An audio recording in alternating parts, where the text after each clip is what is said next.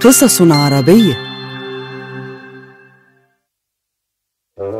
The Honest Woodcutter. Once upon a time, in a little village, there lived a young man whose name was Alan.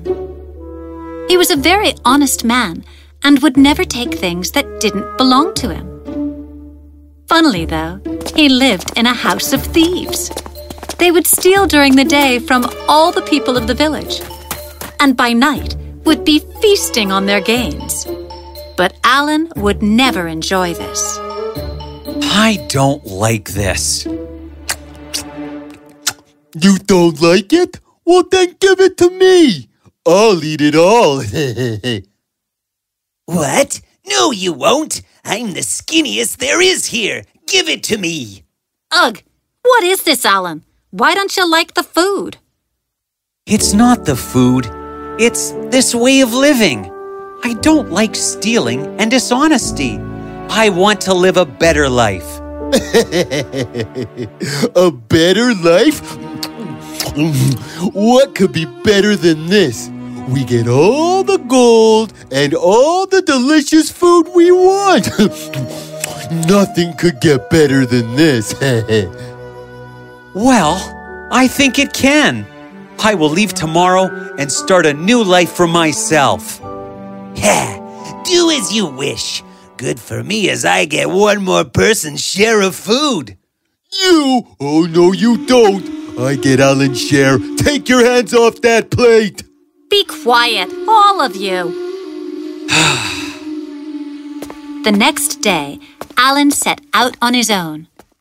He went to the next village to start a new and honest life. When he reached the village, he sat down and wondered what to do. I should find at least some work that will feed me and a place to stay the night. Hmm, how do I do that? Oh, Oh dear! Oh, the apples! ah, don't worry. I got them all for you. Here you go. Oh, how kind! You must be very hungry. Would you like some of the apples? Oh no, I cannot take them. They are yours. Are you sure? You do look hungry to me.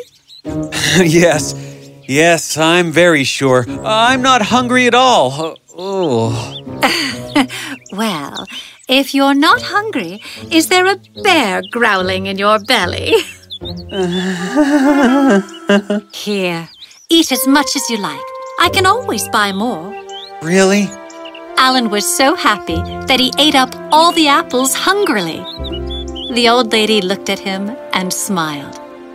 Who are you? Are you from here? Um, no, I'm not. My name is Alan, and I have just arrived in this village. I need to find a place to stay and a job for myself. Is that so? Well, then, why don't you stay with me? I will be able to feed you until you find some work. Oh, that would be so kind of you. Thank you. Don't worry about it. So from that day, Alan started living with the old lady. She was a very sweet woman and treated him very kindly. Alan often wondered how to repay her. He finally got a job as a woodcutter and would daily go out, chop some wood, and sell it. But the earnings he got wasn't much. Whatever he got, though, he gave part of it to the old lady. One day, as he had gone out to cut wood, he was deep in thought. I must cut a lot of wood today. There wasn't much food at home yesterday. If today I get more money for the wood that I sell, then maybe I can surprise the old lady. I may even be able to provide a good feast for us. He was so lost and happy in his own thoughts that as he cut away, his axe slipped from his hands and he dropped it into the nearby river. Oh no! That was my only way of repaying the old lady. What do I do now? At that moment, the river fairy suddenly appeared. The woodcutter was amazed to see her. She looked at the poor woodcutter's face and felt pity on him. Hello there, young man. I am the fairy of this river. Is something wrong? Oh, well, my axe has fallen into the river. It is the only source of my food. Oh, don't worry. I'll get it for you. The river fairy used her magic to create a whirlpool, out of which rose a beautiful golden axe, which was studded with beautiful rubies and emeralds. The river fairy presented the golden axe to Alan with a smile. Is this your axe? Oh, no, that isn't my axe at all. Are you sure? Yes, I am absolutely sure. Very well. Let me look again.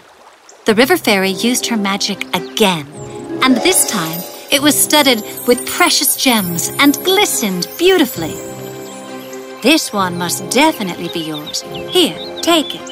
I am sorry, but this isn't mine either. The river fairy smiled and used her magic once more. And this time, she finally took out the woodcutter's wooden axe. That's it. That is my axe. Oh, thank you, kind fairy. I offered you a golden and a silver axe studded with gems and jewels. But you were honest and only asked for your own axe. I am very pleased with you. The fairy presented Alan with the golden and silver axes. Alan was thrilled. He thanked the fairy and went home happily. With the money he got from the axes, he built a good home for the old lady. They now lived a more comfortable life. One day, Alan was out in the village talking to some people about what had happened. They were all very curious as to how Alan had come into such good fortune. Did you steal someone's golden goose? No, I haven't stolen anything. It was just good luck. He explained everything that had happened at the river to the people around him. One friend, another woodcutter named James, grinned evilly. That is how I got the two axes from the river. The river fairy was very kind. He seems to be a very kind fairy indeed.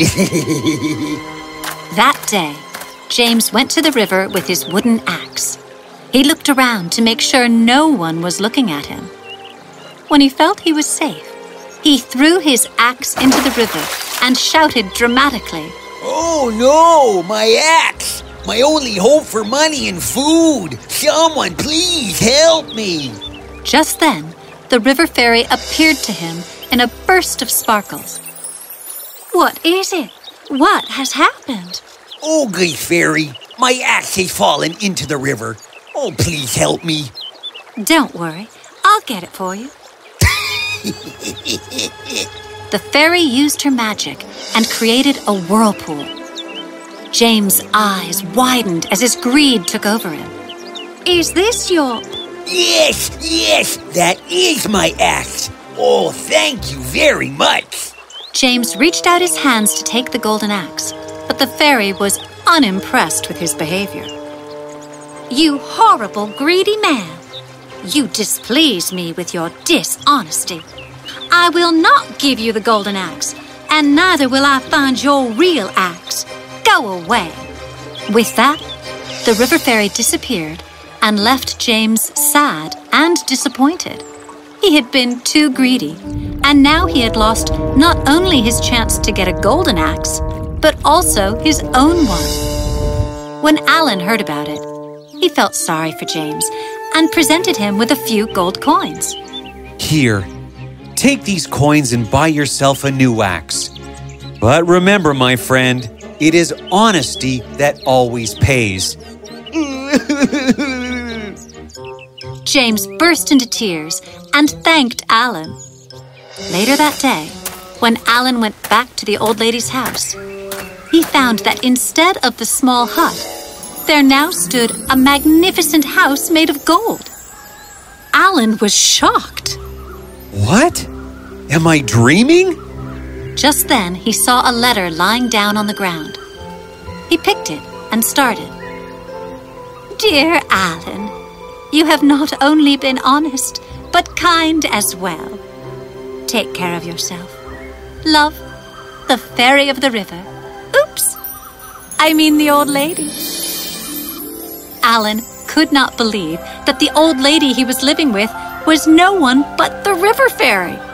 He smiled as tears rolled down his eyes. In the years to come, Alan adopted several children and raised them to become honest and kind citizens, thus making sure that the world is a better place to live in.